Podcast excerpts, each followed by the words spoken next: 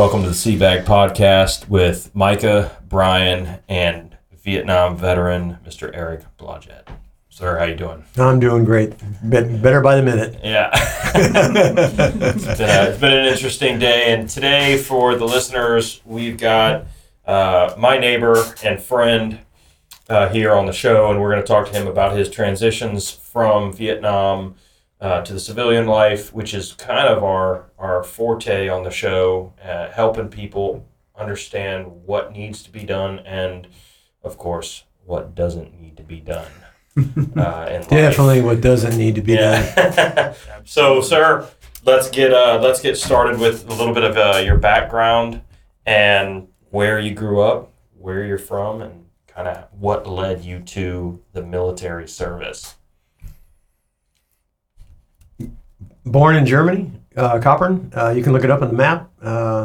Pretty much obliterated during the war. Not much left. Survived via the American Red Cross. So even as in the military, I always made sure I gave a little money to the American Red Cross because they did keep me alive. Mm-hmm. They fed us, they vaccinated us, and they kept us kids going. I was born in a convent, didn't help. I'm still screwed up. and with the help of nuns, Catholic nuns, because they were the only ones that would take in unwed mothers. I believe my mother was about 14, 15, I'm not sure. But she did was wrenched from her home by the German officers and used as a domestic to cook, clean, and whatever else they felt like they wanted to do to young women of Polish and Czechoslovakian and other what they called non-German people, because they considered them subhuman. Very sad. So she was messed up, I'm sure. And somehow, some way, she got pregnant. The war ended in 1945, but desperation led a lot of people to do, because there was nothing, led a lot of people to do things that they wouldn't normally do. And I'm sure she probably, had sex with somebody for some food or something. Survival technique, and so I was there. Yeah. The poor nutrition, I know for a fact, led to a lot of my growth problems because my two sons, who had the greatest nutrition, can now pick me up with one hand and say, so yeah, come here, Pop. And I kept thinking, man, I shouldn't have fed you guys so well. But anyway, but I was a pretty hungry kid my whole life, and when I was adopted, I was still a hungry kid because they used me to make money, mm-hmm. and generally kept me locked out of the house. They built a special room next to the house with a toilet and a deep sink and a room with bare walls, and that was where I, quote, grew up and slept. And I still was trying to maintain a normal life. Where was this at? This was in Hawaii. Okay. Yeah, the parents that adopted me were in Hawaii. The Red Cross sent us to Hawaii. Somehow we ended up in Hawaii. I don't know how or why. I guess they figured people were looking for adoptees. The family that I was adopted into, she couldn't get pregnant, and so a year after I showed up on the scene, miraculously she got pregnant. I understand this happens to a lot of women. And like I keep saying, there's a reason some people shouldn't have kids. The hatred I had to overcome with him was, and I told him this years later. He had a revolver he kept next to his bed, and the first two shots were blanks, and the rest were live bullets. And I told him when I left home, I said, I could have killed you. And I knew that the first two were blank. So think about that. Wow. And I didn't hear from him for many years. And he left, he didn't communicate. It wasn't until, and so I was pretty much always on my own.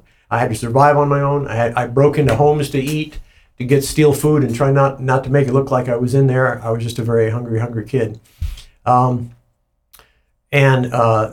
Like I said, he had plenty of money to buy liquor and entertain and impress people, but he didn't want to feed me because I cost. And his parting words to me when I left home was, I'm going to miss that $650 a year tax deduction.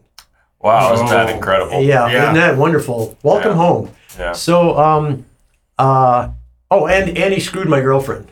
I forgot to mention that, yeah. He took her home. I didn't have a car at the time. And really sweet gal. We had communicated for years, especially the 4 months I was in picking pineapples in Hawaii. I'd gone back to see her a couple of times. And one day when he took her home, he says, I'll take her home. And I was on a plane out of there. Had to go back on because I was on active duty. And she never ever wrote back. And I found out later on that he had actually tried to have sex with her or had sex with her. I don't know which. And she was scared to death. Bless her heart. But so he's a real asshole. Yeah. Yeah, and that's putting it mildly. But I've always lived on my own. I've always had to fight on my own. I've always had to do everything on my own. Mm-hmm. No one supported me. And the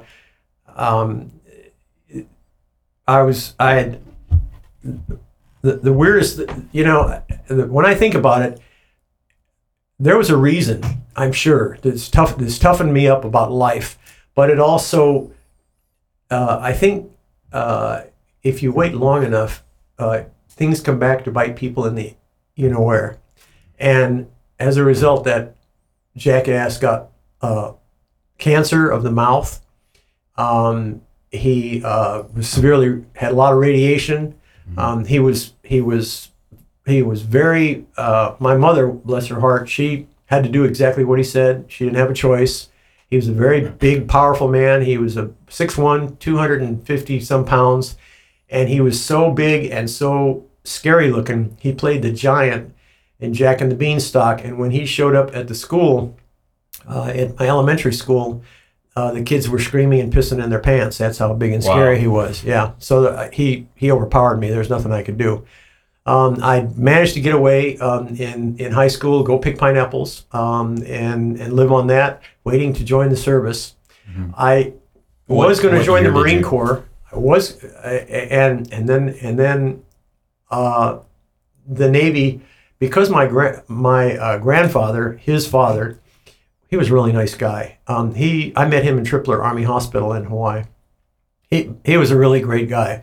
He was an old sailor, if you can imagine, that was alive during the sailing days ship. And instead of going sliding down the mast and then running across the deck and going up to the other mast, he would go hand over hand from one mast to the other because it was easier. He had huge arms.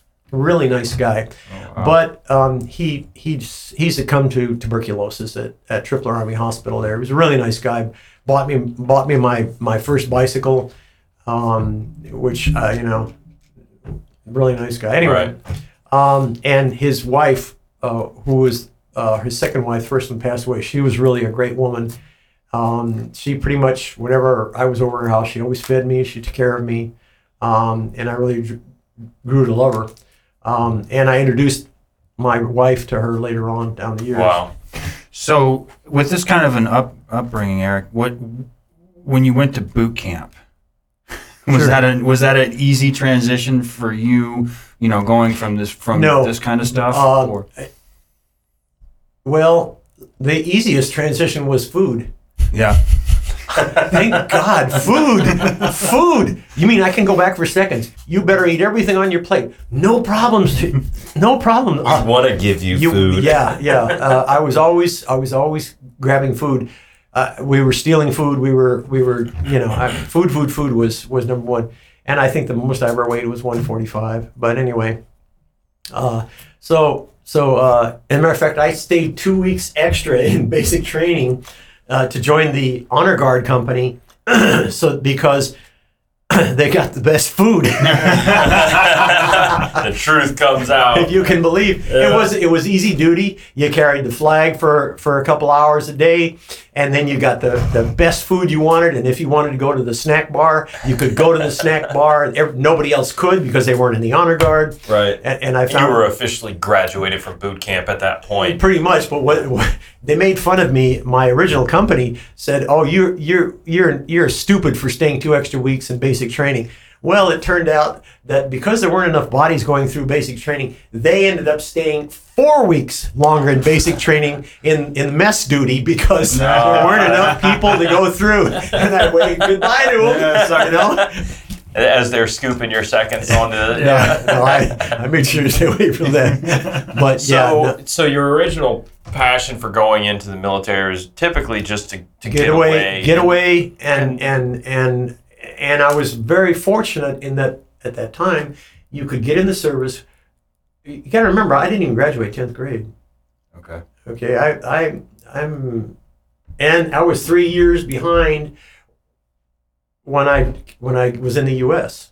Right. Okay. So I had to try and catch up, and that's tough as a younger guy. It is very tough. Yeah. And the language barrier was tough, but. The one saving grace I was a voracious reader. Something about it, I don't know why. Probably I was glad to get lost in the books and get out of the misery that I was in. Okay. Yeah. And I read so many different books. I was like in that world and enjoy. You know, for the time that I was reading, I felt happy and full and you know. Right. So and I've always been a voracious reader, always. And so both of history, because I didn't have a history. I didn't know what my history was. I never, you know, my son, Brandon, bless his heart, he really didn't care about any. He's one of those happy-go-lucky people. We're living in the here and now. Let's enjoy it. Have a good time now. Okay? Yeah. Do what we got to do, but let's live in the here and now. He's not interested in history. For some reason, I was. His advantage is he knows his history. Right. He knows his mother. He knows his father. He knows. I don't. I didn't. And so it always puzzled me. I did run across my mother at age 45. And how did that happen? The American Red Cross. She had sent feelers out to the American Red Cross. The American Red Cross contacted me and said, "Would you like to meet your birth mother?" And I thought, well, what have I got to lose? So I went to Boise, Idaho. I flew to Boise, wow. Idaho. Here's what's freaky. I hadn't seen her since God knows how long, probably 3, 4. And I recognized her right away. No kidding. I knew exactly who she was. I picked her out right away. That was freaky. And but things were never as they appeared. Evidently, the Germans had messed her up so much. She had 4 more children, and the same mistake was repeated over and over again. Out of all 5 children that she had, I found this out digging. I'm nosy and I dig, okay? No matter where I go, no matter what I do, Naj always is amazed. We were on a cruise, and she said, what are you doing? Well, I went and I looked around the whole boat because I wanted to find the exits. I wanted to find where the best food was. I do a recon. That's just the way I am. I always do a good recon. So I went snooping, and my one brother was on the run from the mob because he owed the money, drug money. One stepsister was at 16. I called her up when I got her. I don't know how I got her phone number, but I called her up. As soon as she graduated from high school at 16, she left home, and she ended up being a prostitute in Hotel Street. Another stepsister had a horrible eating habit because she was so miserable and was very large, and it wasn't her fault. I know why. I could see it. And the other stepbrother, he was a basket case. This was a guy who, he said, if my mother dies, I'm going to kill myself. I'm like, what? Have you lost your, he was not all there. And so I guess I'm kind of the only one that's somewhat normal. I don't know if this is normal. When I joined, the really cool part was, you know, they said God always comes. If you just wait long enough, people get theirs. Yeah. My Cub Scout, when I was a Cub Scout, and we had a Boy Scout leader. His name was Alan Kajikawa. Alan Kajikawa was Japanese. Okay, go figure. Holly boy, German, Japanese kid. Duh, Daddy fought in World War II. You figure it out. So what he would do, he would take the Holly boys or white boys. He would keep punching you in the stomach until they started crying. This was a Boy Scout leader. Mm-hmm. Okay, because he didn't like white boys. Okay. Seems like things haven't changed a whole lot. No. It gets better. Like Paul Harvey says, and then the rest of the story. Yeah, all right. So I'm on a Gator freighter going to Vietnam. We got a load of helicopters and other crap. You know, we're ripping cocoons off these helicopters, whatever general crap we have to do.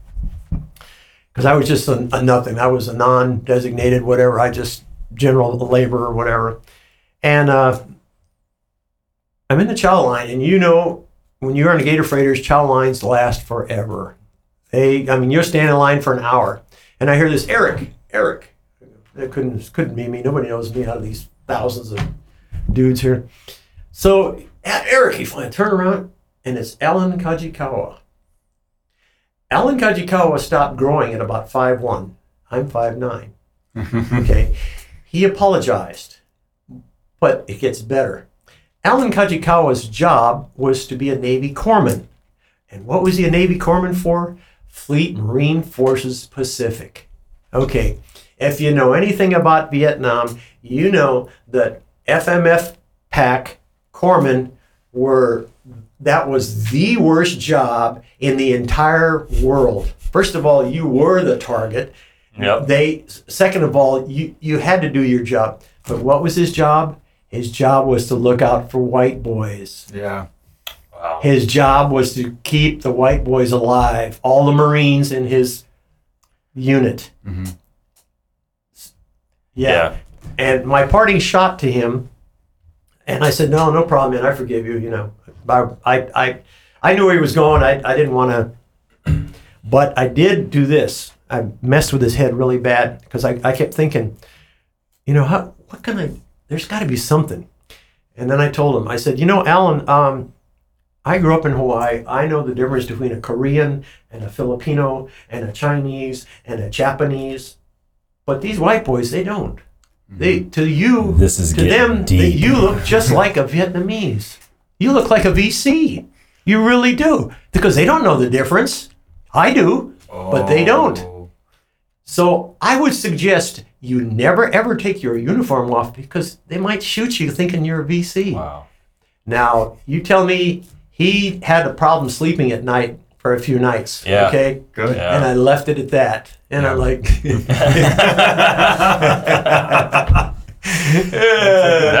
You know, God always gives you a chance to come back to get back at, you know? So, yeah, that's... Well, so from your... So from when we skipped ahead just a little bit, but no, I'm really curious. So, when you got out of boot camp, and you said that you were I was just a non-designated, nothing. Yeah. So what was the first rate that you had? What was your job? I actually was just a plain old seaman. Plain old seaman. Okay. And because I didn't want a job. I didn't have an education. I didn't know how to. I barely knew how to read. Mm-hmm. I could read. I sure couldn't write. Mm-hmm. Mm-hmm. I self-taught. Yeah. I self-taught everything to myself. So take us through maybe the process you went through to find yourself in your first real job in the Navy, and then where you went from there. So when we landed in Vietnam, we had to unload all this crap, all this freight. And I'll never forget. This was so classic, and I know you guys can relate to this. The three of us, we were exhausted, man.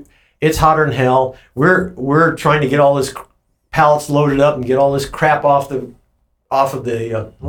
Princeton, and get it ashore and get all. We were just general laborers, and we were exhausted. The heat was killing us, So we're sitting there on the edge, and all of a sudden this butter bar comes up, and he kicks one of the guys in the ass. You know, he stands behind him. And, you know, we just ignored him. We were exhausted. We were tired. It was hot and sweaty. We were thirsty. And he goes over and kicks the guy in the ass. Don't you know you're supposed to pop the tension when an officer is present and all this other bit? And I thought, so we all stood up and we all saluted, right? Okay. That's the guy. One, for the listeners that don't know that, you know, a lieutenant's lifespan in Vietnam was not long. So you start with those nice shiny butter bars, shiny. I'm like, dude, get some spray paint, get anything. Right. So you start saluting officers, and they start dropping dead like flies. So you went from a non-rate in Vietnam. You shipped to Vietnam as a non-rate. Yeah, as a non-rate. I was just a general body there, right. I pretty much I went to another Gator freighter, and because they needed a body there. Mm-hmm. And I was just doing general seamanship crap, bosunmate crap, whatever they had, you know. Our main job was to just keep dragging crap over and unloading it, taking cocoons off, and everything came in cocoons. You know, I don't know if you remember, but everything came wrapped up, ready for the sea voyage, and we just kept unwrapping stuff and whatever. No, I don't remember. Yeah, I'm sorry. We have no clue. Yeah. Well, I don't know if you. Told history, yes. Reading the history. Yeah. But, so when I got out of the service, I was only an E4, and I really didn't care, and I just wanted to get the hell out. And so I hopped on a. I was really fortunate. I hopped on a. First, I hopped on a Huey.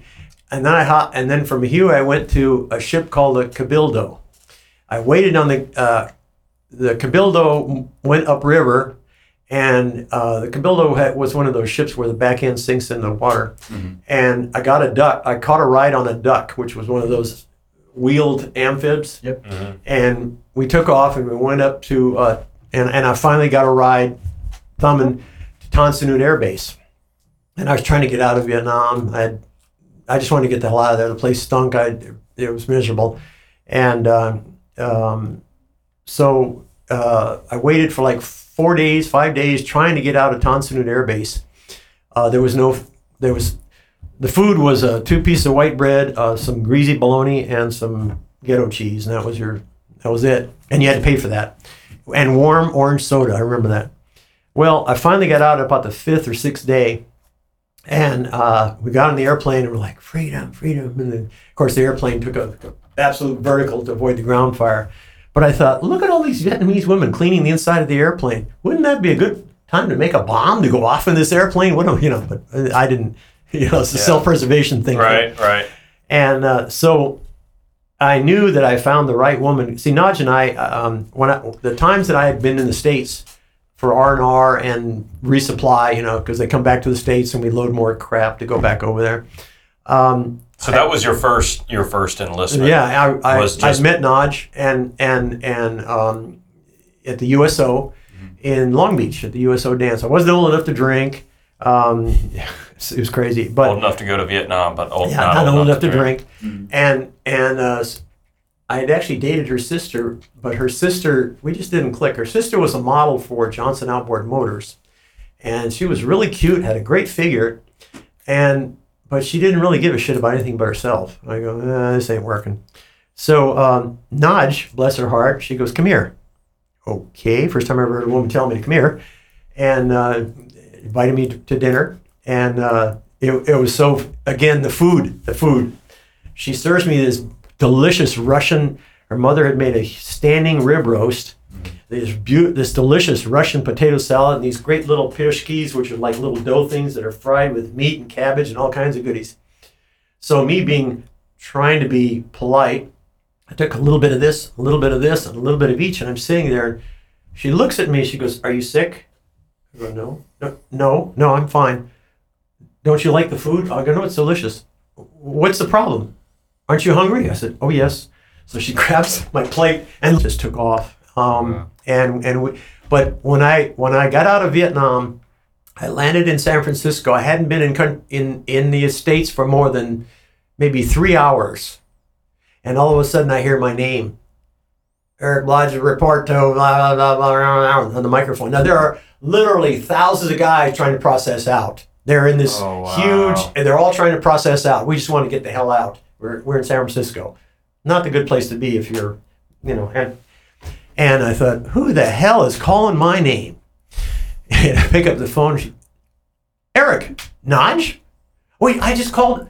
I just landed. How the hell did you find me? Out of all these, we didn't have telephones, internet, or anything. We just had a plain old landline. Right. I don't know how she found me, but she always found me. And I think, thank God she found me.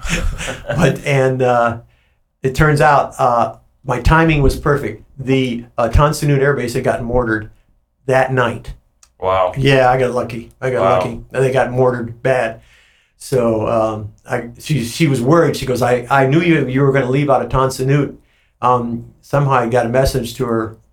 I don't know how, or she, I don't even remember, but she says, I want to make sure you were, like, oh, man. So we got married. We went to Vegas. We went to the to Vegas, and they said, you're not 21, Eric. No, I'm not. I just spent 3 years, 8 months in the military. What's the problem? I've already been to Vietnam and back. You're not 21. You need your parents' permission. They're going, It was like 10 days before I was 21. So my mother-in-law, who went with us, bless her heart, she gets my hand. Mm-hmm. She grabs Nodge's hand. She puts the two hands together and go, you're married. She made a sign of the cross and says, you're married. Go. Bless her heart. You know, and that was it. She's a first-generation Russian. Wow. And my wife's Russian name is Nadezhda Ilinishna Nezrov. Mm-hmm. It took me 20 years to learn how to say that. But what a great society! Wow, it is. They live in, a lot of them fled Russia, and after, when Stalin was doing his purging, mm-hmm. And they had a really tough life, and I can relate because I had a pretty tough life, but. And I found this out over time after digging in my mother-in-law's history and meeting people. Her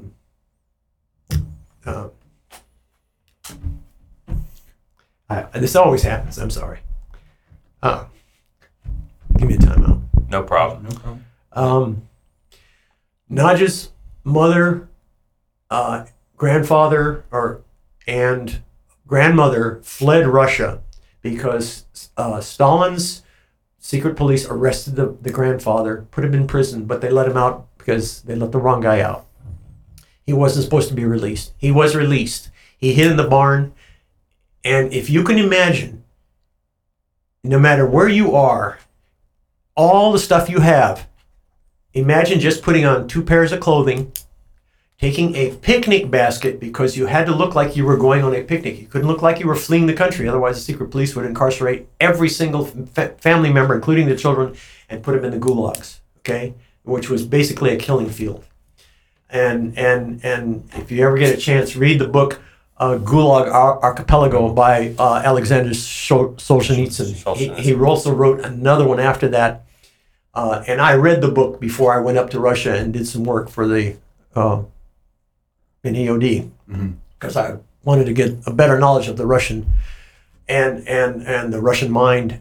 So they all left. Here you are. You got your 2 pairs of clothing on. You got what jewelry or what money you can hide. Gold, rubles were worthless, and in those days people had to have farms that provided all the food, vegetables, meat, everything. Okay, and you lock the door and you leave. And you leave everything behind. All of your animals, all of your food, all of your everything that you've collected, all of your life, everything stays. And they just to escape Russia. They walked for 2 days to Iran. Mm-hmm. And my mother-in-law, women were not worth anything. Mm-hmm. And in those days. And her father had a bag of stuff because they couldn't care very much, you know, like, oh, this is our little sleeping place or whatever on the ground. Mm-hmm. He had to make a choice.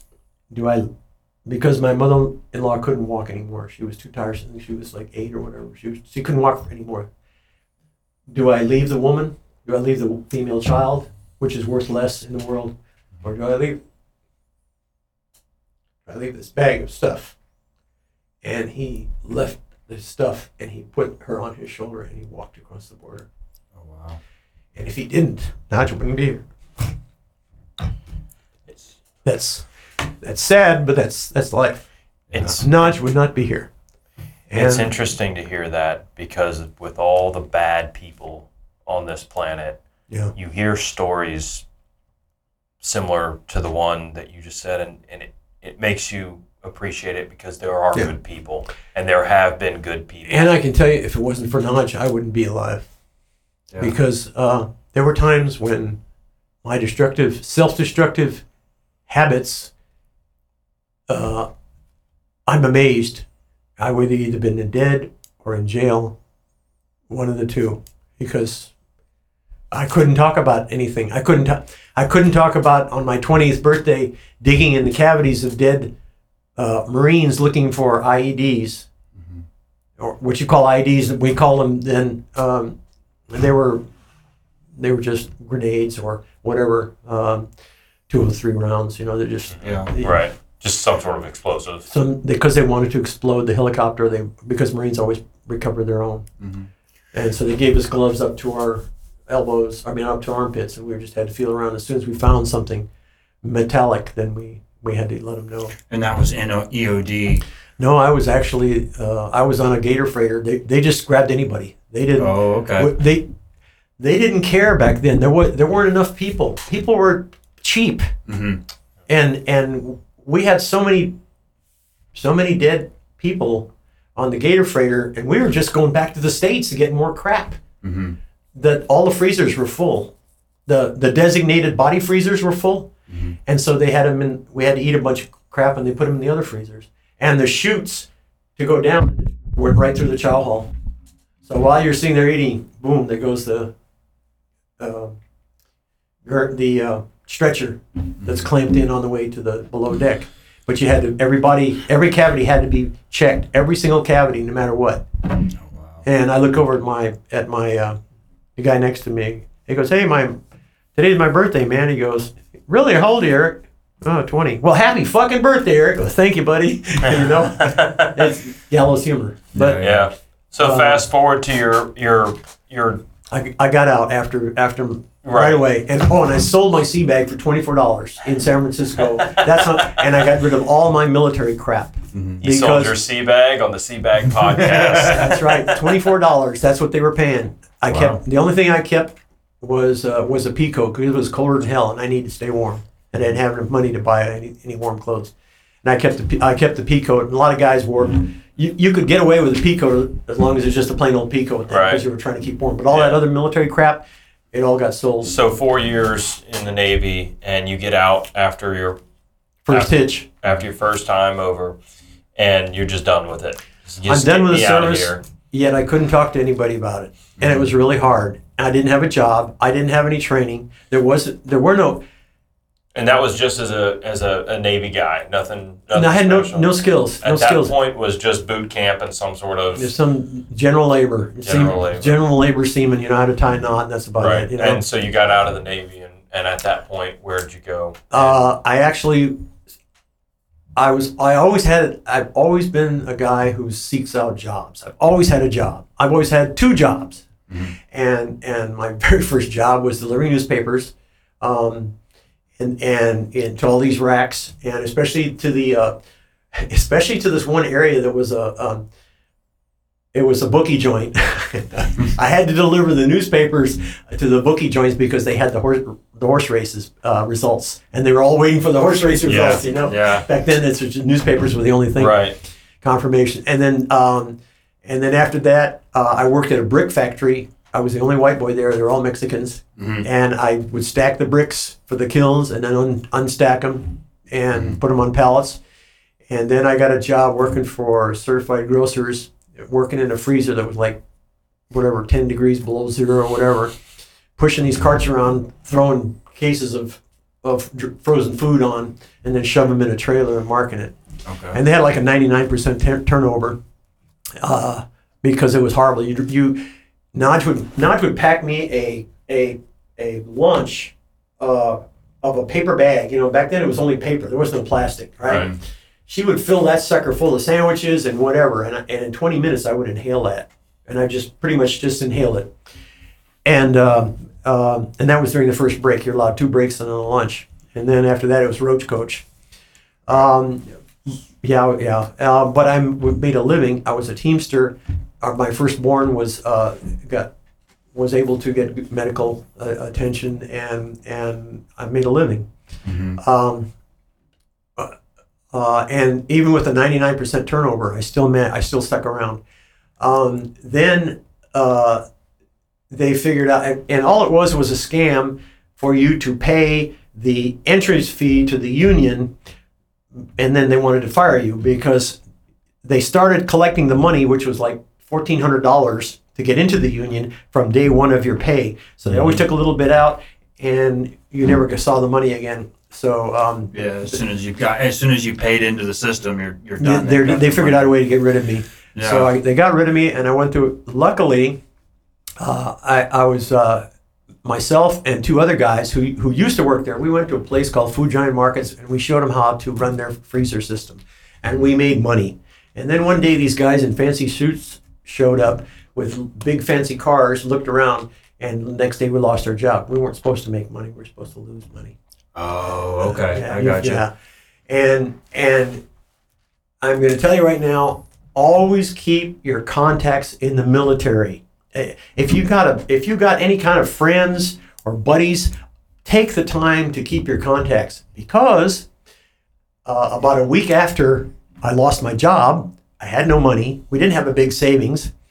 A letter came in the mail. It was from a friend of mine who I had served with in Vietnam on the Gator freighters. His name was Dennis. I'm trying to remember his last name. Really nice guy. And he gave his phone number and everything. I said, man, how did he get a hold of me? I don't know, the VA, somebody showed up. I don't know how. I just showed up on my door and my mailbox. So I called him up. I said, hey, Eric, why don't you come over and bring Naj? And, because he didn't know we were married, and he was married, and he hadn't had a child yet, but we had one. So we had dinner. We were over there chatting. He goes, well, where are you working, Eric? I said, no, I got fired. He goes, really? You know, the place I'm working for, they're looking for somebody. How'd you like to work for us? It was Owens, Illinois Corning. Well, damn, Owens, Illinois Corning is a big company, union, good wages, had all the benefits and everything. And like, just show up and we'll make sure you got a job. I said, honey, my boss already told me, just show up. So I drove a forklift, and and it was great. I had a great job, and the great thing about it was that I worked at nights there, and then in the day I had a little Mr. Fix-It business going. Okay, and whatever I could do to make extra money. So I always had 2 jobs, or if necessary, if somebody didn't show up for the day shift, I was able to pull a double shift. And I know it was hard on Naj, but we had to make a living. Okay. And because I've never collected welfare and never collected food stamps, I never collected any of that. Probably should have, but it just wasn't in me. Right. I guess I was just too damn stubborn. One thing about my growing up, I had to be stubborn to survive. Yeah. And the stubbornness of not quitting, the stubbornness of not giving up and say I quit, and sitting in a corner and feeling sorry for yourself. It just wasn't me. That wasn't me. I went hunting, and so it takes the time to keep your military contacts, because who knows? Who really knows? That worked out beautiful for us. Then we had a thing called the oil crisis in 1972. I don't know if you remember that. Mm-hmm. I do. Gas went from 37 cents a gallon to $1.37 a gallon, or $1.50. I wasn't making $30,000 a year to be able to afford that kind of crap. Mm-hmm. All the businesses closed up. So luckily my boss, who he really liked me. He always gave me a double shift, because that was like double time, you know. Mm-hmm. So the money was good. Naj and I were able to finally buy a house about 2 miles from Disneyland at the time in Anaheim. And he said, Eric, I'm going to tell you right now, don't you tell anybody, but in a month I got to let everybody go except the day shift because there was no business. Good heads up right there. Yeah, no kidding. Yeah, and so I kept it quiet. And in the meantime, I still affiliated with the reserves, the Navy Reserves, and here's why. A friend of mine called me up and says, "Hey, man, you ought to join the reserves." I said, "Look, I don't want to. You don't understand. The reserves is easy, man. They don't make you cut your hair. They don't make you shave. You can chill out. We pretty much sit around and eat brownies. What kind of brownies?" I was saying, Eric and food? What kind of brownies? I said, "Really?" He goes, "Yeah." And what it was also a good place to get leads for jobs. Oh, okay. Okay, so that worked out sweet. Yeah. And they weren't hard asses. They were nothing. We were just reserves. It was kicked back. Awesome, man. And you got paid for it. Cool. So you didn't have to do any marching or any of that nonsense. You just had... So when you got out the first time, you stayed with the reserves? I stayed in the reserves only about...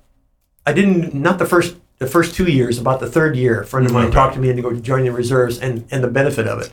I said, well, cool. You know, and guys that come to work with all kinds of, yeah, my old lady made this potluck. She's like, hell yeah, like, you know, load up. Yeah. And, hey, are there any jobs going on? Yeah, over here, man, they're hiring. You line up over here, you get yourself a job. Okay, cool. So it was a good lead. And then in 73, I had to go back to the military. There were no jobs. There was nothing going on. The only one that was hiring was the military.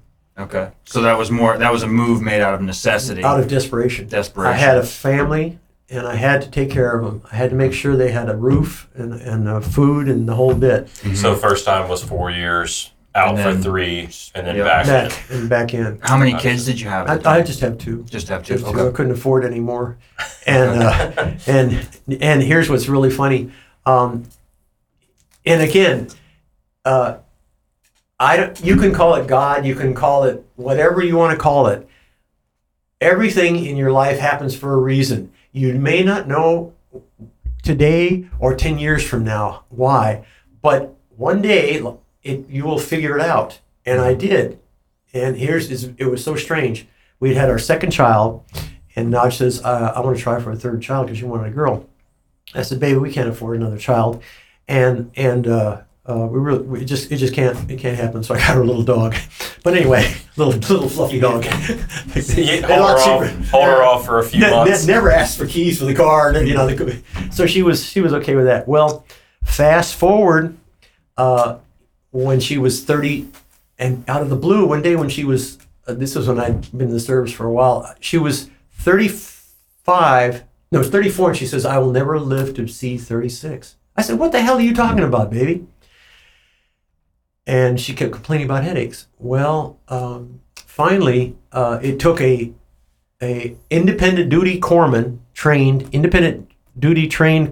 warrant officer, sitting down with her for 2 hours, figuring out she had a brain tumor. But he didn't say that. What he said was, "You need to see a neurologist." And I was in the room, and she goes, "Oh, okay, I'll make an appointment in about a month." He goes, "You need to see a neurologist now."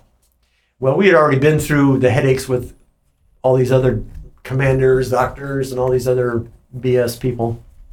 And they said, "Oh, it was stress due to children, stress due to your husband going into deployment, stress from the military life and all that." No, it was a tumor the size of a golf ball in her head. When I talked to Dr. Marty Weiss, and again, the military helped out. Dr. Marty Weiss was a naval aviator, flight surgeon / medical doctor, and he was very familiar with the diving community, because the flight surgeons and the medical diving officers, they all, it's like one team. Okay, a lot of times they'll go to the same school, because hyperbaric, hypobaric, it's still the human body. Okay. And he sat down, bless his heart. He said, "Oh, no problem. I take care of this all the time." He says, "I'm writing a book, and in my book I have found that women who get pregnant, the hormonal change causes this tumor to grow." But we had already had 2 kids. Okay. And I thought, God must be looking out for us, because if she'd had a third child, she would not be alive. Wow. The tumor was already the size of a golf ball. Mm-hmm. Luckily, he did remove it, but he told me, talk about a guy with a sense of humor, bless his heart. He comes out, he goes, "Well, I've seen parts of your wife that you haven't even seen. I'm like, okay. All right, motherfucker. And this is after 5.5 hours of micro brain surgery, where if he sneezes, well, there goes the piano lessons for the last 10 years. You know what I'm saying? Right. So by her not having another child, probably saved her life. And he said, but I couldn't get the last bit of the tumor. It was in the bone. He put some radioisotope in, and she was okay. But she had the operation at 36. Now, why? I don't know. Naj has had... I always listen to Naj. I always listen. I almost went into business with this one fella, and he promised me the world, and he was going to set us up in business. And man, we were gonna do great. And he had a lot of flash, a lot of show, a lot of money. And one of her girlfriends came over. We were in I was in Port Hueneme at the time, stationed with the Seabees in MCB 10. And one of her girlfriends was having lunch with her in Port Hueneme, and she worked in Camarillo. Camarillo, they have a mental institution there. Well, I was on the phone with this fellow. His name was Jim Mize. And I said, okay, Jim. And now she goes, who was that? Oh, she goes, oh, that was Jim Mize. And her girlfriend stood up and says, Jim Mize, we just released him from Camarillo. He's been at this mental institution in Camarillo. And Naj told me, don't go into business with this guy. I got a funny feeling. And after that, if you didn't, I always whenever anybody wanted to do business with me, I always introduced her to Naj, at either at dinner or somehow, and she'd give me a thumbs up or a thumbs down. And if it was a thumbs down, thank you very much, but you never see my white butt again, you know? Yeah. Well, let's rewind to how you got into diving. Yeah. Diving and this is great. This and EOD and kind of where the career. When I was 14 years old, this Marine recon fellow by the name of Jack Wolf, really, really good guy. I went to live with him and his family because my old man was getting tired of feeding me or whatever. But anyway, they lived in Cavella Bay. They lived in this little house. It only had 2 rooms, and I slept on the couch and it was great. He took me again. He was a Marine. I don't know if they called him recon in those days. This is World War II, I guess Korea, whatever. Anyway, he had all these scuba tanks, and we were in Cavella Bay, and he went out. He went diving. He came back with a bunch of lobsters. And I said, gee, that looks interesting. How do you do that? He goes, oh, you just put it in your mouth and breathe underwater like you do on the surface. Okay, so I did. I put the mouthpiece on, went to the bottom about 40-some feet, and I just kept on going in, kept on swimming into shore. Cavella Bay, what it is, it's a bay like this with a channel, and it's pretty long. And I was hooked. After that, I was hooked. I said, God, I got to do this for a living. So how did that translate into the military then?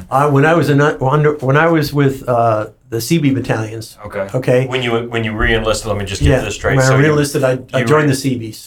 Okay. And I had to.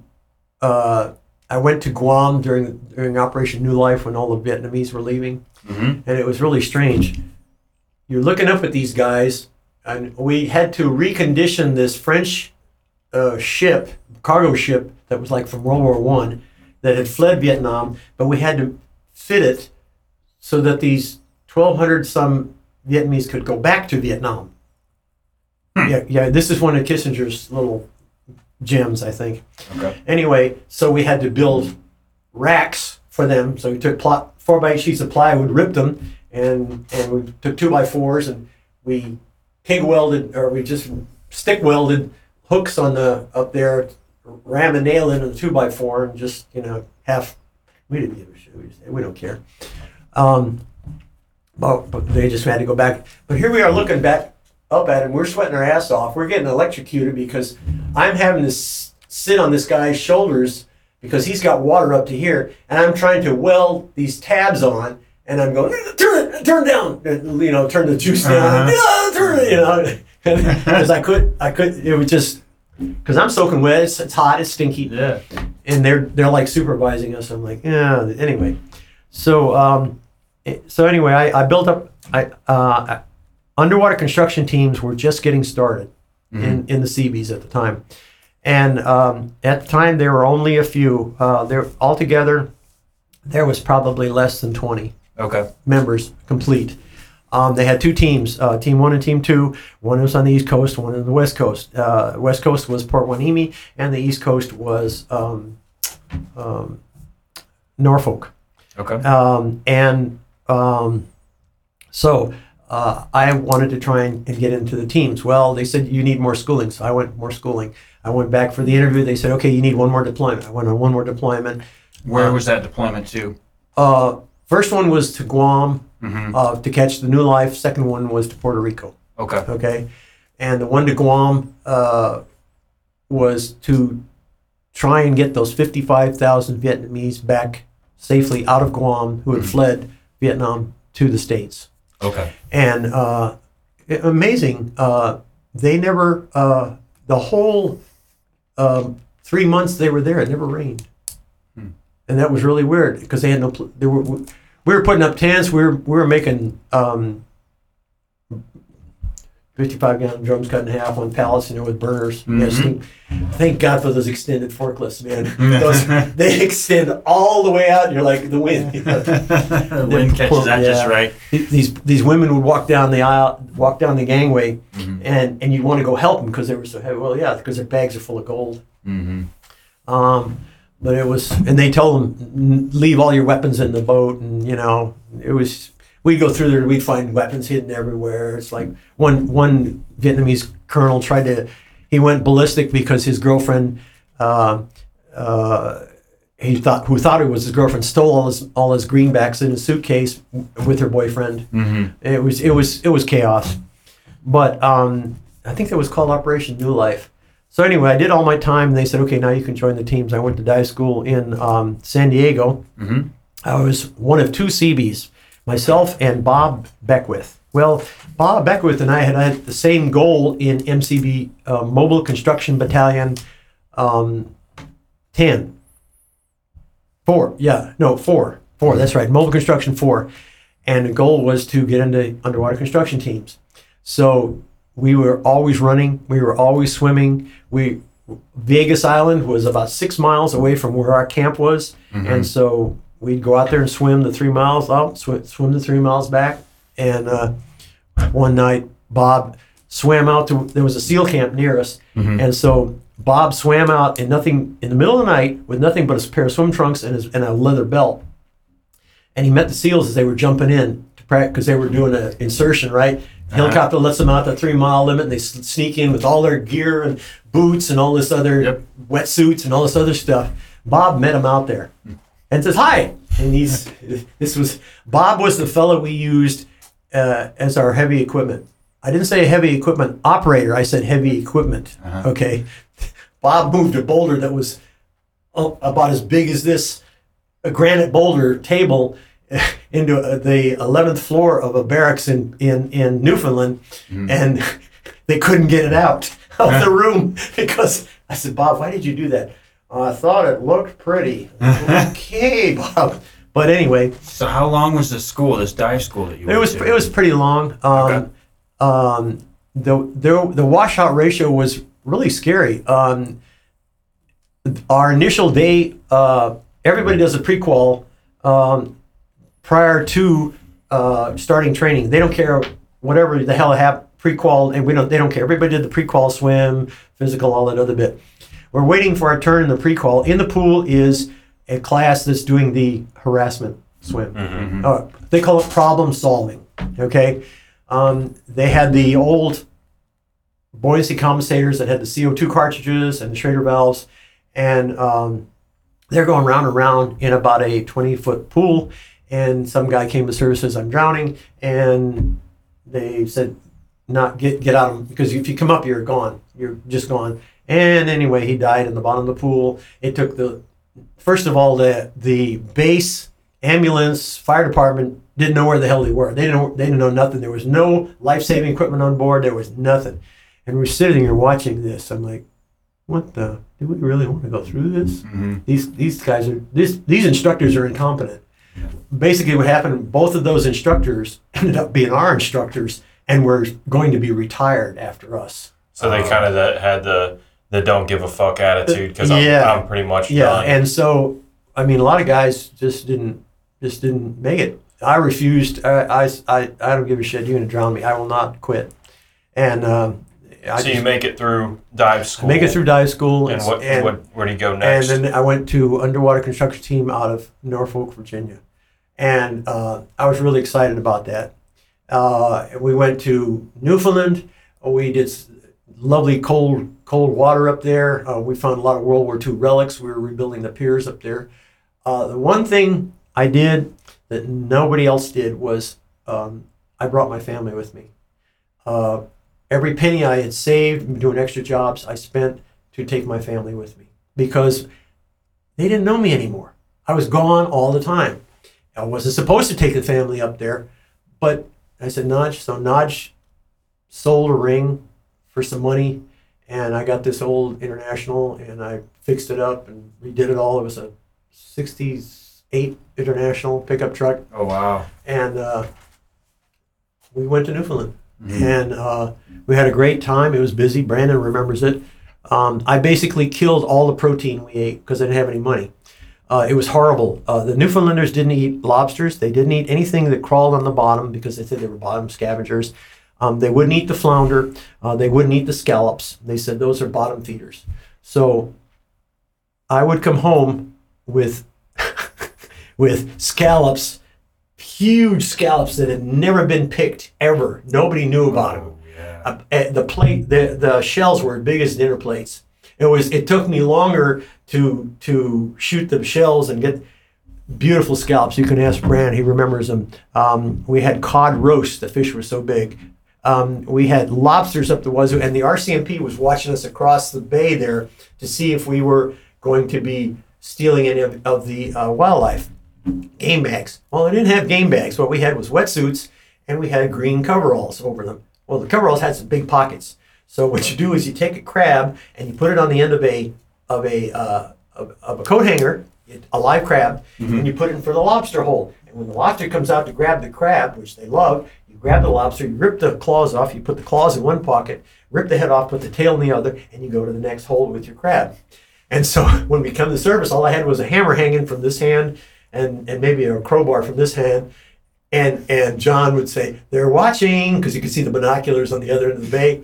And we'd walk on over to the shower that we built, and I'd strip out all my gear, and then I'd shake the coveralls off, and there were all these lobster tails and claws flying everywhere. Yeah, that's funny. But we had to call them meatballs, because the Newfoundlanders would have ratted us out to the RCMP.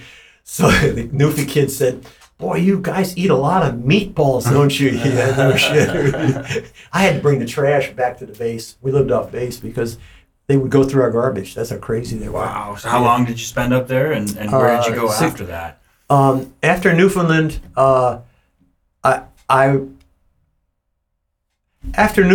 that's when I had to make a decision based on some serious thinking. Mm-hmm. I proposed.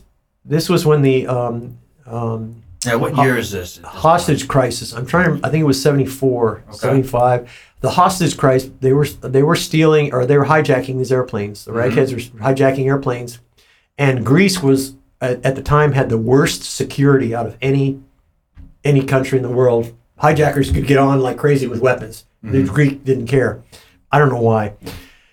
So our commanding officer, who was a lieutenant commander who had severe cranial rectal inversion as far as world affairs, I proposed to him. I said, sir, we need to blend. We need to not look like we're in the military, and we need to have international non-country of origin passports. So you're going to Greece as a we were going all over CB. We were assigned to underwater construction team, mm-hmm. and we were going as 4- and 6-man teams to all these locations. Well, like we went to Georgia before they put the submarine base there, Charleston. Before they put the sub base there, that used to be an Army base, by the way. And what was the mission? To scope it out, get the depth of all the water, do all the surveying. Oh, okay. Just scope it out. Surveys. And if we'd have spilled the beans, all the property values would have gone up, and they would have jacked up the prices of everything. You see what I'm saying? Uh-huh. Okay. So we had to keep quiet. Okay. We also went to Puerto Rico to check on a job there that the government had paid civilians to do, and we were that was our job. So the teams went everywhere. We went to Luther in the Bahamas to we had to do a undersea survey or undersea sewage fallout facility there because that was a listening base for submarines. Mm-hmm. So and it was always small teams. Like I said, there was less than 20 guys in both teams combined. Okay. So this lieutenant commander always, Geoffrey was his name. Not Jeffrey, don't call him Jeffrey, Geoffrey. He had in his head that we should always be high and tight, and we should use our military ID cards and be proud that we were in the military and display it to the world. And I'm thinking, something's not right, man. I don't feel good. So nearby at Fort Story was EOD. So I went over and met the command master chief and had a chat with him. I said, I'd like to join your outfit. I'd like to work with you guys. You guys seem like team players, A players, everything's, And I wanted to get my foot in the door because you had to go through an interview. Well, the underwater construction team found out about it and badmouthed me. And I went back to the master chief. I said, now you think about it for a minute. If I was so damn bad, wouldn't they want to get rid of me? Mm-hmm. Yeah. I said, why are they fighting to keep me? Yeah. He said, yeah, you're right. So when I went into EOD, I was really go. I was go. What was the training to get to, or kind of an indoctrination course to get into EOD? You start out as what they call a fourth man support, okay? Mm-hmm. And what you're doing is you're learning all of the equipment, the EMDL. It's a book about this thick with all the tools that they have. You have to learn all the tools. I mean, it goes on and on and on. You have to know all of the systems. You have to know, there's a lot of stuff to know. And that's before you even get to the school. You got to know and they want to, before they spend the money for the school, they want to find out if you've got what it takes, if you're worth it, whatever. How long was that school? It was almost a year. Oh wow! Okay. And it was very intense. Mm-hmm. And I was ready for it. I was good to go.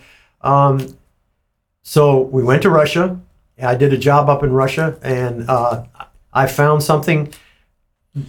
Like I told you, I'm one of those.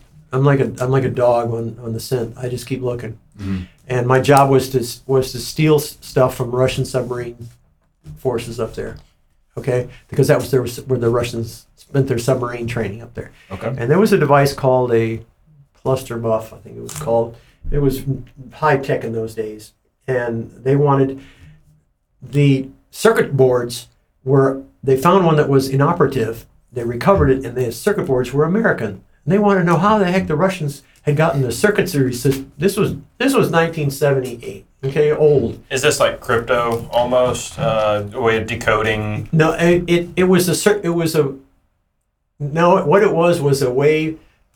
the purpose of the cluster muff was. Once the submarine released it, you fooled the Americans into thinking that the submarine was there, but it wasn't. Oh, okay. So it's like an electronic. It was the antenna was about 3 feet high. It was the diameter of a pen. Okay. And it had floats that like tentacles that opened up, so it lay just below the surface, mm-hmm. and it was all dark colored, so you couldn't see it, and. Not like American buoys that are painted orange, because the Russians did not want it recovered. Mm-hmm. And the only way I talk about luck, it was snowing. We were in the Sea of Minsk, and the snow calmed the sea. Mm-hmm. And that's when I told the helicopter pilot, I said, make a right, turn around. So you're just flying around. We're looking. We know they're there. We know the submarines. Was there Russian airspace out? There were two aware that you guys were out there, or was this more of a secretive type? I know we flew over the what was the name of that Russian carrier?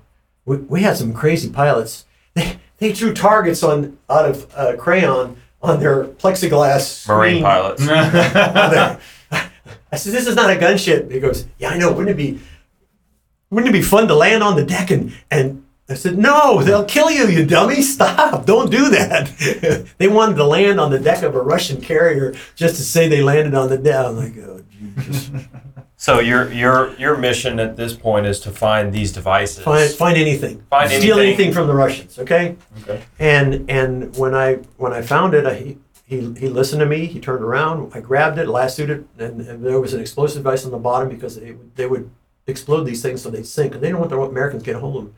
And so I'm pulling out the cords on the bottom, and I lassoed the tentacles, lassoed around. I said, let's go.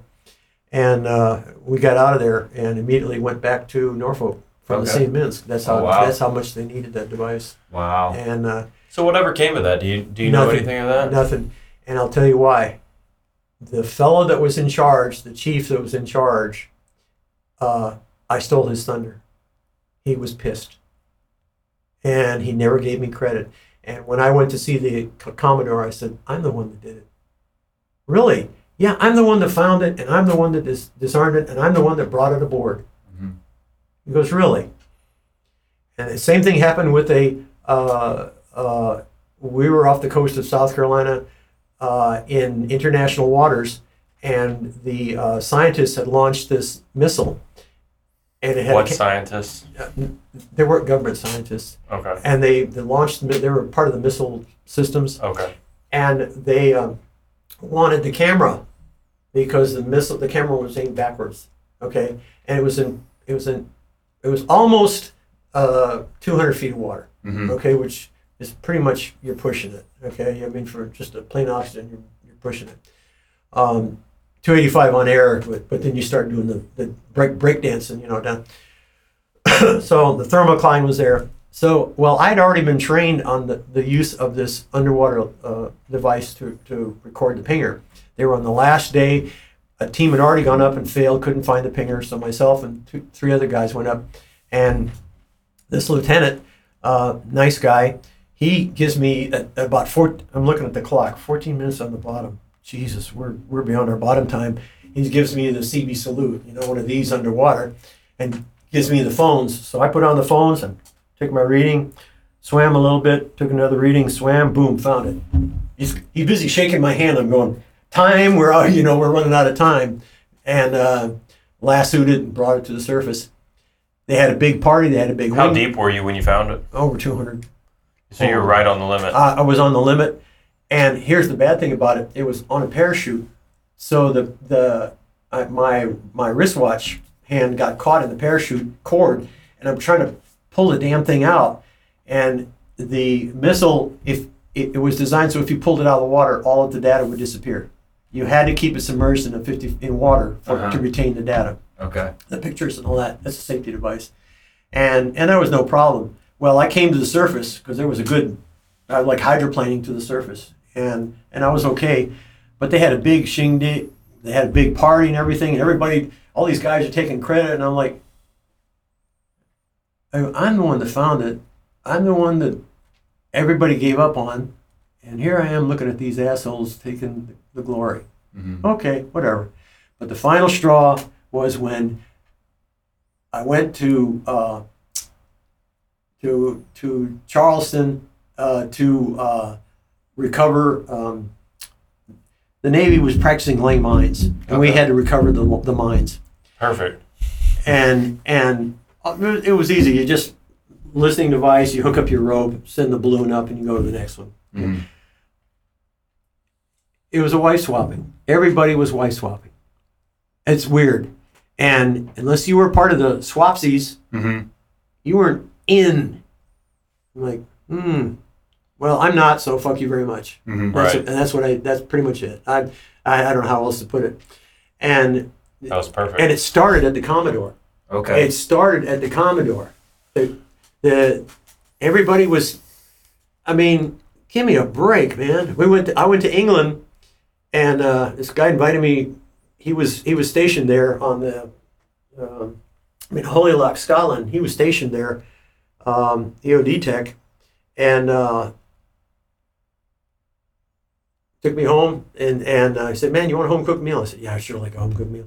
Took me home. We were sitting there having dinner, and the dishes are done, everything. And he says, "Go screw my wife. She's in bed. She's waiting for you." Wow. I'm like, dude, you're not getting it. And so after that, I said, "Screw you guys." I left, and they told me, "You're going to have a big red X on your. You will never get promoted." They were right. And this is you leaving EOD. Yep, they were right. And at this point, this is a, what, 76-ish? No, this is like 79. Okay. And they actually wanted to screw me for another deployment on the America. Mm-hmm. And I said, look, I've had 12 and a half years of arduous sea duty, continuous, without any shore duty. I'm due for shore duty. They said, screw you, you're going on the America. I said, what's my job? We'll figure it out, but you're going on the America. Just, they wanted to punish me. Mm-hmm. I said, no, I'm not. My time is up. So it was. So I got out less than 90 days. Mm-hmm. Well, Naj was happy as a clam because she'd never seen me home for you're home for more than 30 days? Oh, my God, you know. I actually got a little construction job going, mm-hmm. but I knew about the 90-day rule. So I went to the recruiting office in Norfolk, and I met this commander and this master chief, and I laid it all out for him. I said, I want to re-enlist, but after 12 and a half years of sea duty, I think I'm ready for some shore duty. And they said, no one's had 12 and a half years. They called the detailer, and the detailer says, what are you bitching about? I got guys been at sea for 14 years, so quit your bitching. Okay, yeah. No problem. And then they said, this is Commander such and such, and this is, and Master was on a three-way phone call, mm-hmm. and he didn't know it, the detailer.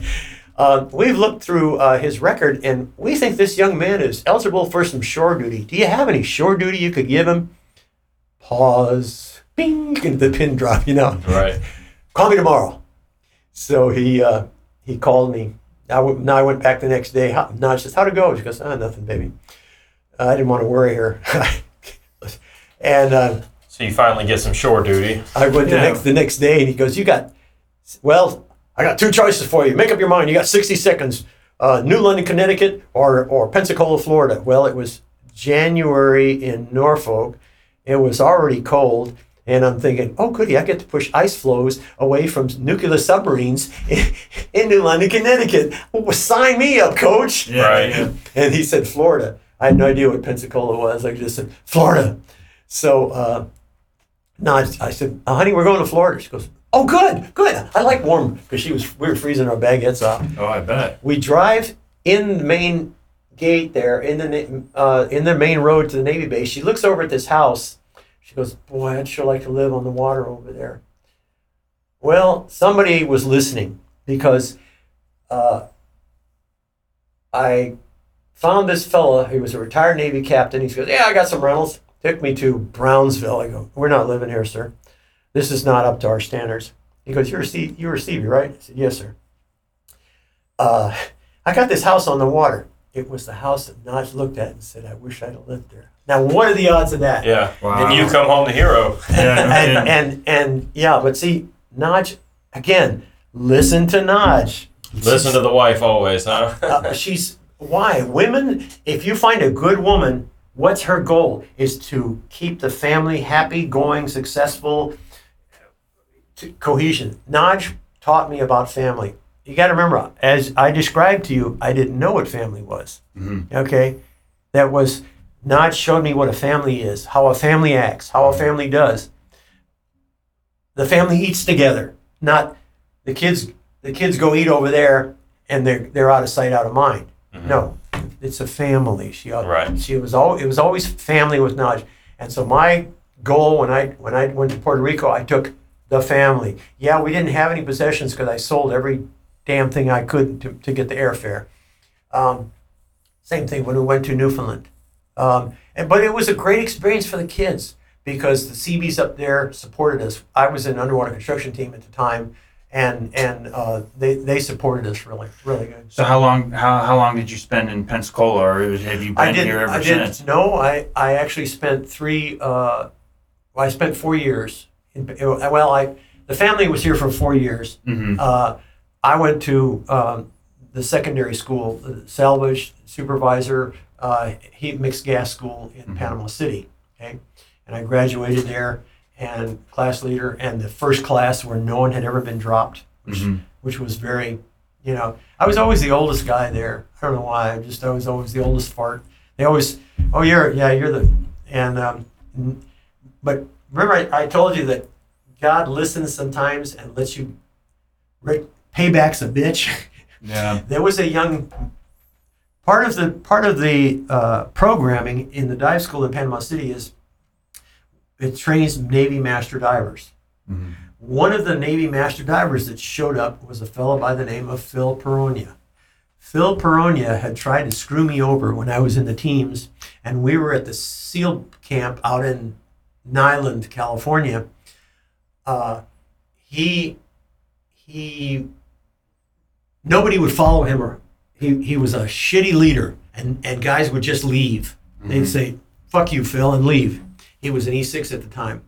So what he did was, in his smart ass, he said, "Okay, Eric, you got it. I got to go to somewhere." And he drove away and left me hanging. I got 3 cement trucks coming. I got pads to pour for these. The guys have all left. They don't want to work for Phil. And that's just the way that CBs are. If they don't like you, they don't like you. And there ain't a damn thing you can do. If they like you, they'll nail your boots to the rafters, or they'll always mess with you. Yeah.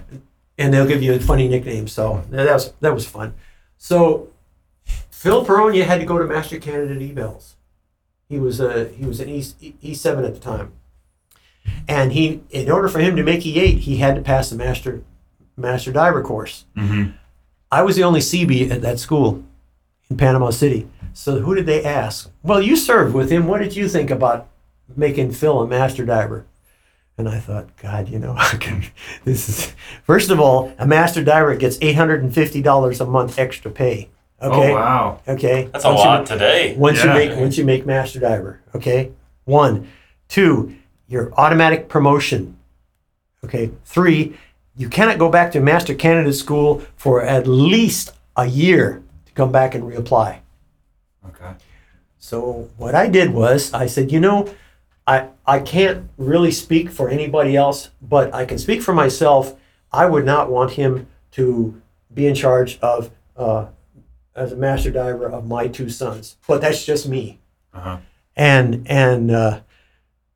he was not made a master diver. So I figured out it cost him over $30,000. Oh, wow. In money he never got, in promotion and master diver pay. I'm going, yeah, Phil, you son of a bitch. If you'd have just been nice and not tried to fuck me over, you'd be singing in the money now. Right, but I didn't say that, but God always gives you a way to get back at the people. Right. Let's talk about a little bit about transitioning. Yeah. Transitioning.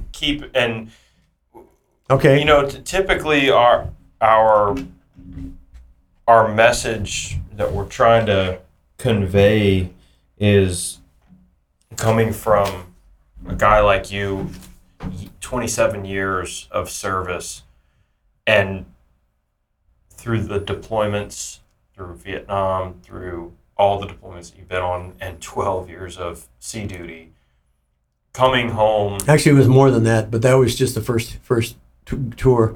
Right, but coming home especially from Vietnam and transitioning to the civilian world, what would be some lessons that you could give? Stay away from drugs. Stay away from the stupid stuff. Because I was working so hard, I was doing Benzedrine. Okay, it actually started out. The supervisor at the company we're working at, Certified Grocers, because we were running 10 some miles a day, we had to fill 2 40-foot trailers full of boxes of frozen food. I don't know if you've ever run through a facility grabbing cardboard boxes of frozen food, putting them on a cart, and then shoving them out the door. But we had to fill 2 40-foot trailers full of these boxes. Mm-hmm. You're hustling. You're flying. That's why I was eating a lot. The only way you could do it day after day was to do Benzedrine. He was putting stuff inside the coffee because they always gave you free coffee. We always wondered why we got a kick right after having free coffee. Yeah. You know, you could feel it. But the letdown was bad. They had one fellow there that was doing so much up and down that he didn't hardly have any teeth at all. He was living on strawberry crush and snow cones. Oh, okay. And doing Benzedrine. Yep. Okay, well, that makes you really do stupid things because we even had a California highway patrolman give us a lecture on drugs, and there was a 10-pack roll of Benzedrine pills fell out of someone's pocket in aluminum foil running across the concrete floor, and like, God, I hope he doesn't pick that up, you know. Right. And it was really sad. Naj put up with it, but I had to. And then I was trying to look for something to come down because Benzedrine keeps you up forever. Mm-hmm. And so I was bouncing up and down with drugs. I was a mess. I was doing stupid things. I was buying stuff I didn't need to buy. I was drinking. I was smoking tons of dope. I was doing all the things I shouldn't be doing, but I was still working because we know that when you have a drug and an alcohol problem, you know. Mm-hmm. And one day I just had enough. I looked around and I saw these people that were been doing it for years, and I thought, this is not me. This is a losing deal. I'm not a loser. Fuck this. I am not a loser. I am a winner. And I went to detox, 4 days and 3 nights of detox. Mm-hmm. Yeah, it was hard. It was freaking hard.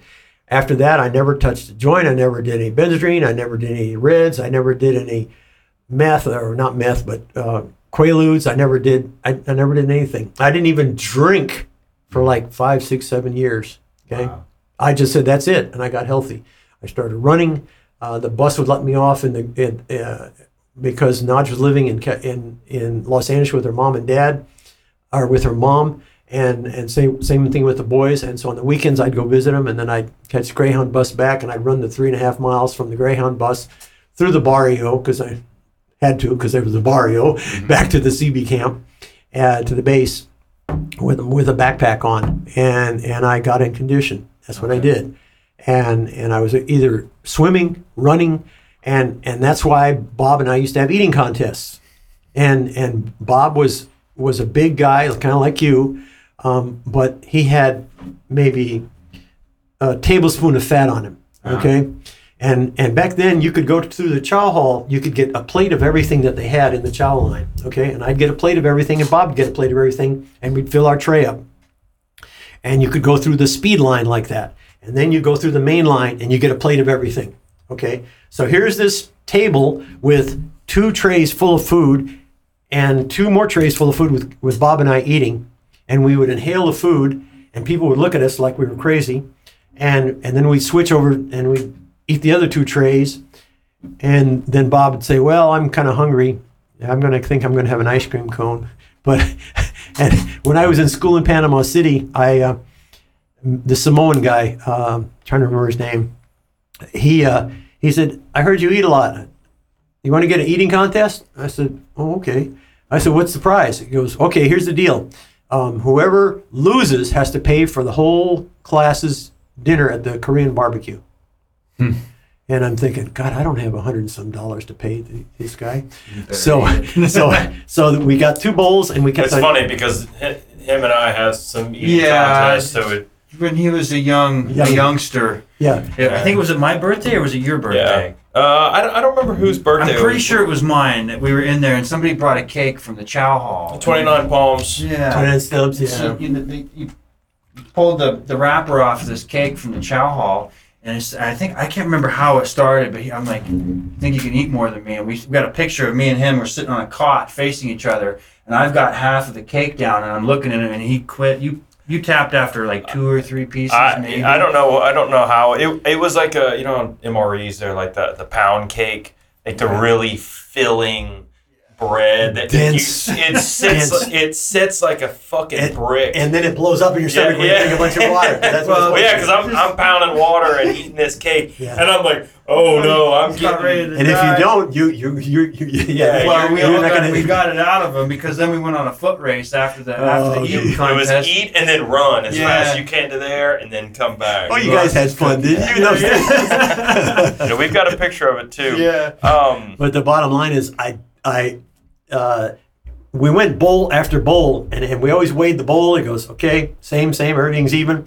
Well, about, I don't know how many bowls later, I'm going, boy, this is really good. I remember, look, what do we got over there? Some shrimp, you know? And I was like, God, I'm going to get sick. I don't have any money to pay the bill. Mm-hmm. But he goes, okay, you win, Eric, you win.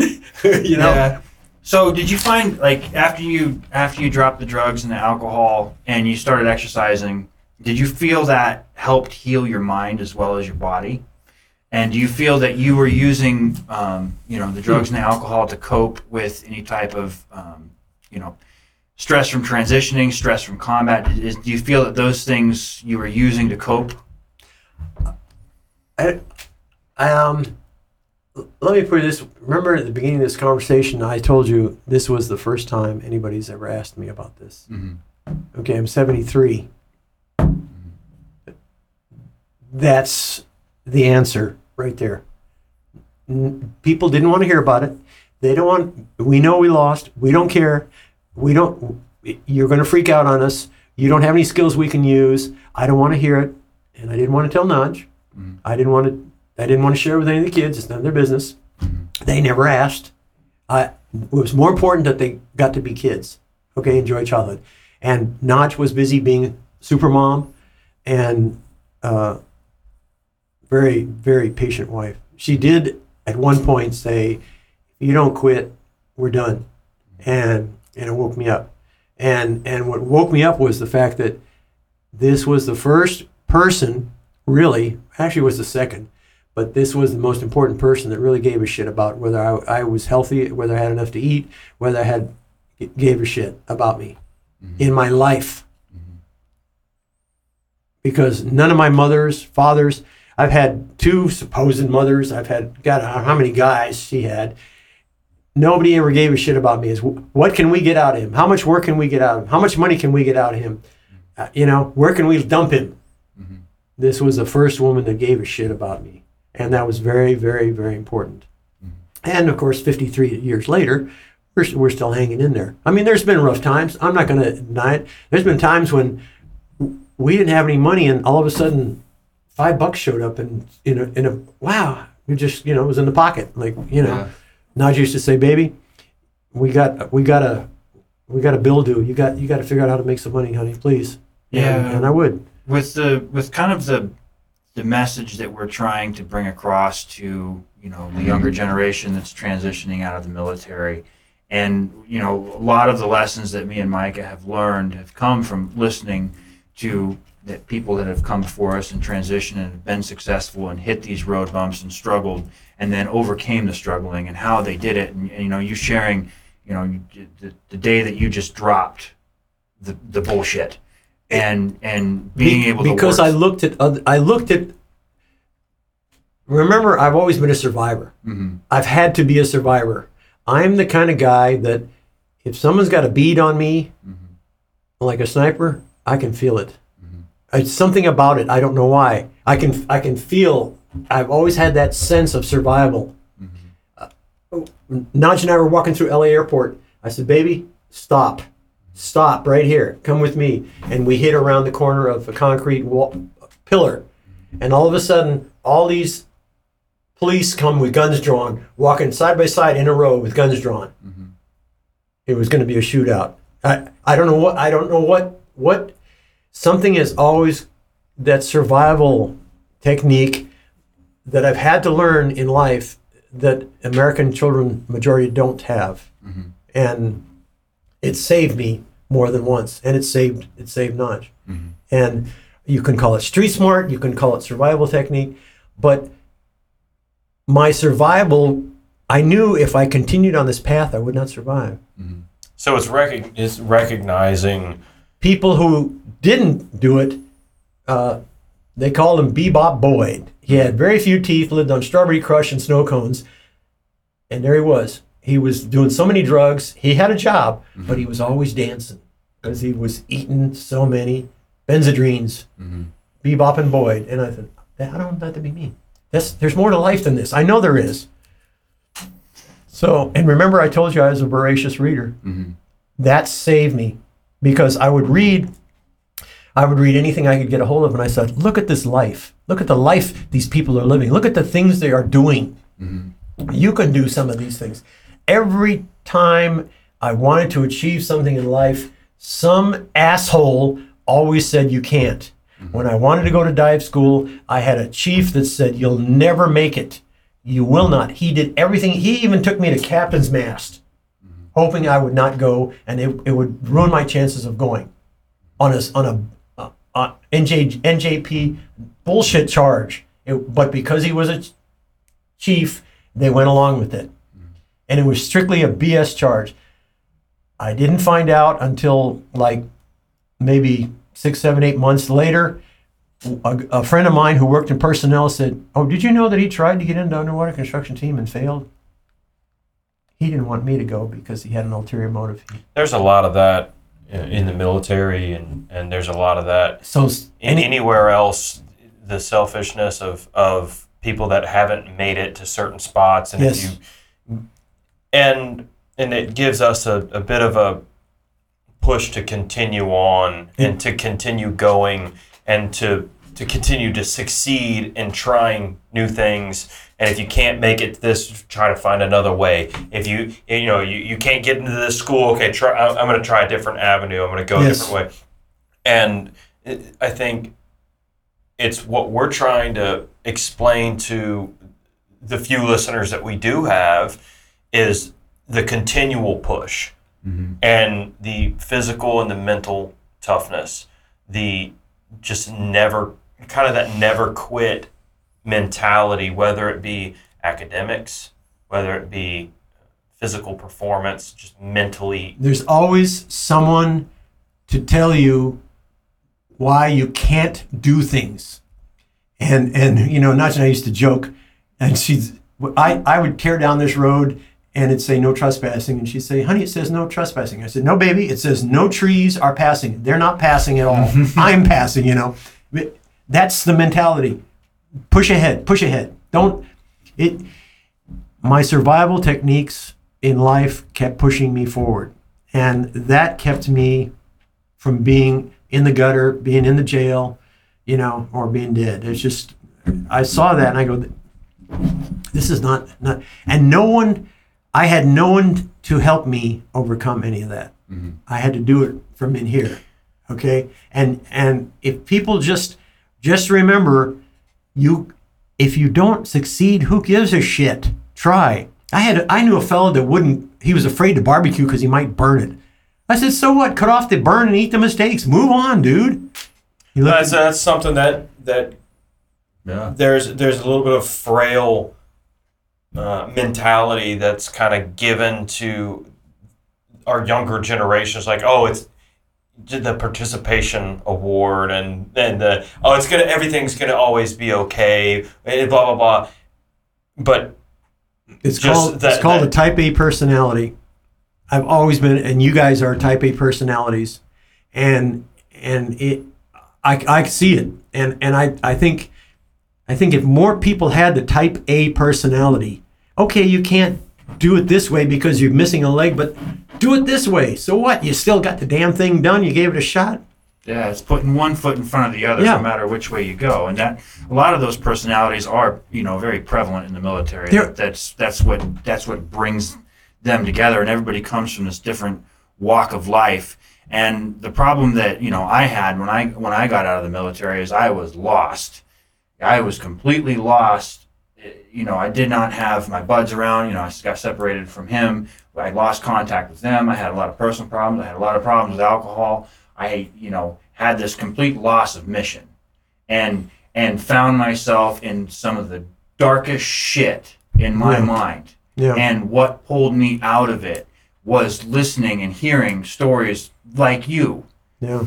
And hearing the guys that pulled themselves out and made themselves better, and that is what inspired me to do the same. And it's pushing these stories out into, you know, out into the interweb that somebody can pick up and listen that don't know us from Adam. No, you know that there's nothing out there on us, and we're not some famous, you know, bullshit. Yeah. We are just regular people, and you're hearing these stories, and that uplifts people, and that's what lifted me up.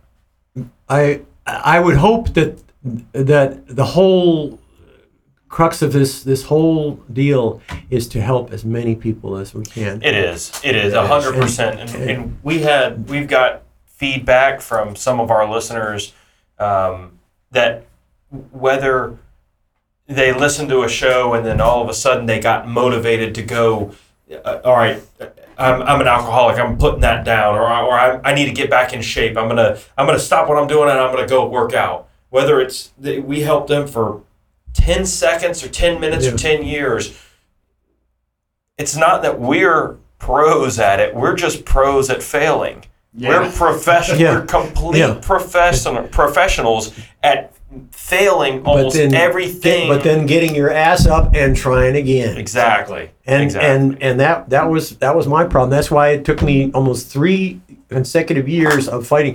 I had the CEO of MCB10. He had a 57 Thunderbird white, beautiful. I'm walking back from formation, and he stops. He says, "Get in the car." Okay, he gives me a ride. He didn't say a word. He says, "I heard you want to go to dive school." "Yes, sir." "I am not in your way."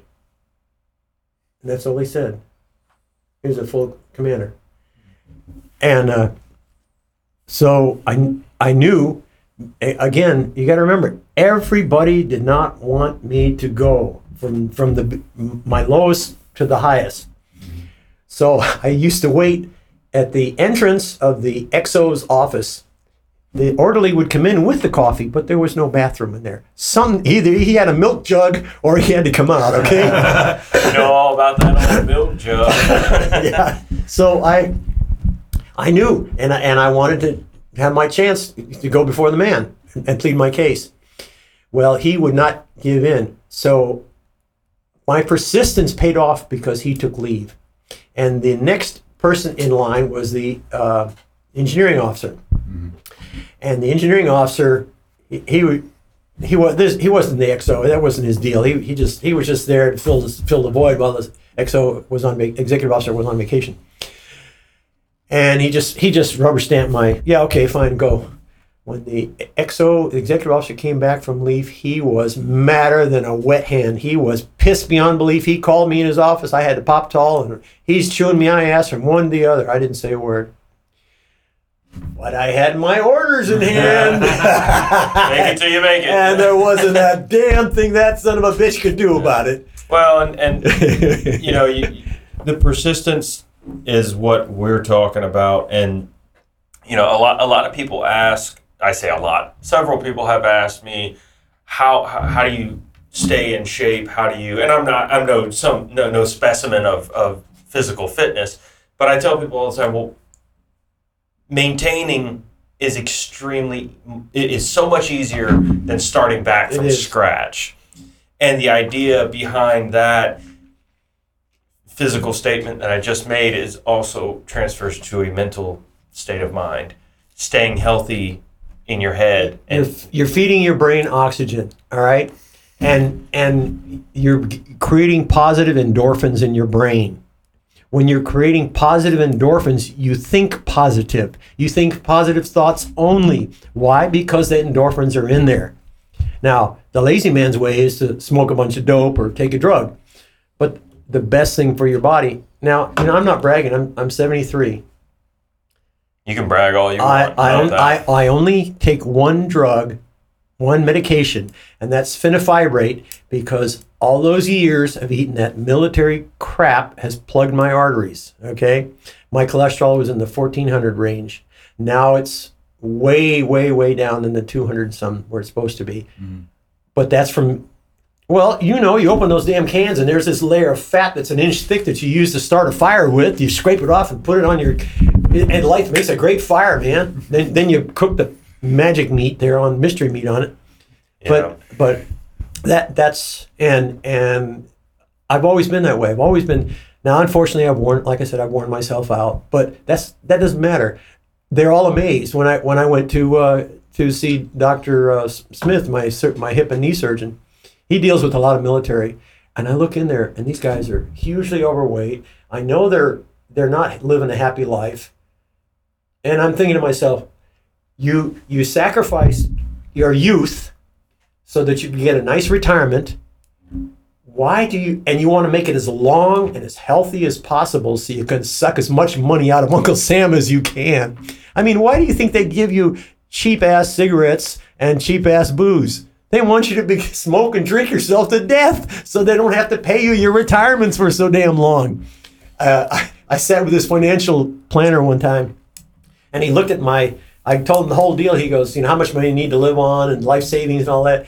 He goes, well, Eric, I figure you need to live about 24 and a half years for you to break even for the money they didn't pay you and they supposedly put in your retirement plan.